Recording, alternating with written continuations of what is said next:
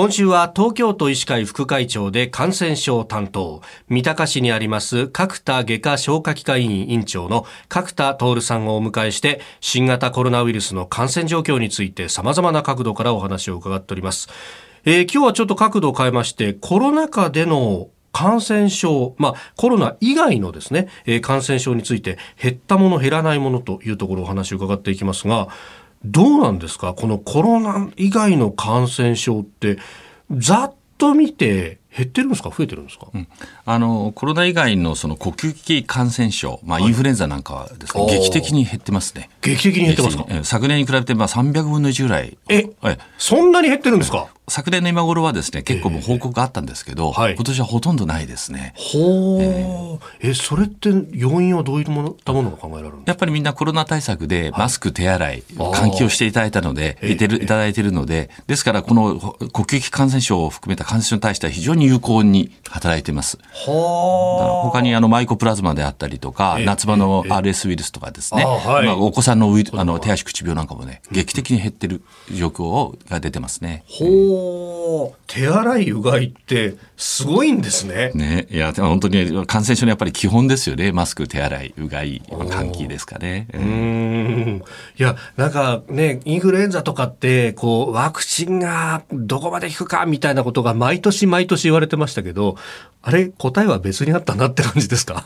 いやあのワクチンは効くんですけど、もともとインフルエンザのワクチンっていうのは発症予防の効果ってあの半分ぐらいなんですよ。むしろあの重症化予防が90%ぐらいあるのでね。はい、ですから、あの、ワクチン打っててもインフルエンザかかっちゃう人はやっぱりね、いますよね。だけど重症化はしないっていうことです、ね、うん、これね、あの、手洗いやうがいとかで、まあ、これだけ感染症が減ってるということはあるけれども、ワクチンはやっぱりちゃんと打っといた方がいいよってことになるわけですか？あはい、あの、ワクチンちゃんと打っていただいた方がいいと思います。あの、本当に減ってるのはいいことなんですけど、やっぱりでもこれからの状態がいつまで続くかわからないので、で特に同時流行しちゃいますと、本当にどっちかわからないとか、はい、あとはその医療機関をすごく逼迫する患者さんが溢れちゃうとね、で、本来かかれる医療もかかれなくなっちゃったりしますから、はい、ですから予防できるものはちゃんと予防していただくということが重要です。あ決して油断しちゃいけない油断しないでいただきたいと思います。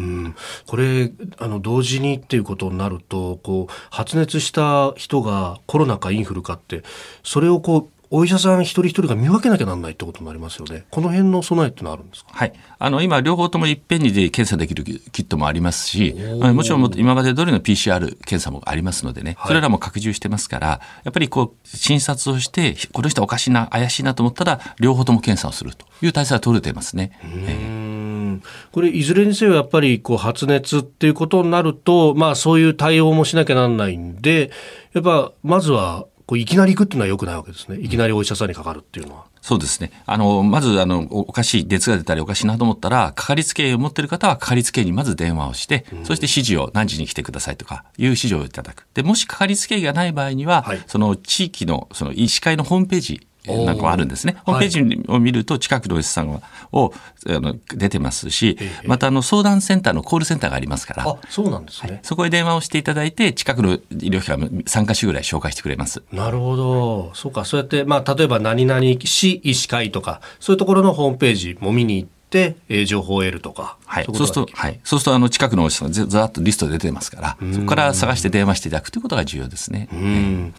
さあこれから本格的な冬に入っていきますが気をつけるべきことっていうとどういうことがありますか、うん、まあ、先ほどからの3密とかマスク手洗いはもう基本ですけどもともとのやっぱり感染症対策ってやっぱり免疫力を高めるためによく眠るとかですねバランスのいい栄養とかあとはもっと本当に適度な運動こういった基本をやってつまり規則的な生活をちゃんと続けていただきたいというふうに思います。基本ですよね。うん。まあ年末になると、まあ、今年は忘年会はほとんどないでしょうけれども仕事で忙しくなったりとかでつい不規則になるところはちゃんと手当てしといた方がいいってことですか？そうですね、まあ、ちょっとやりすぎないようにしてしっかり体調を管理していただきたいと思いますね。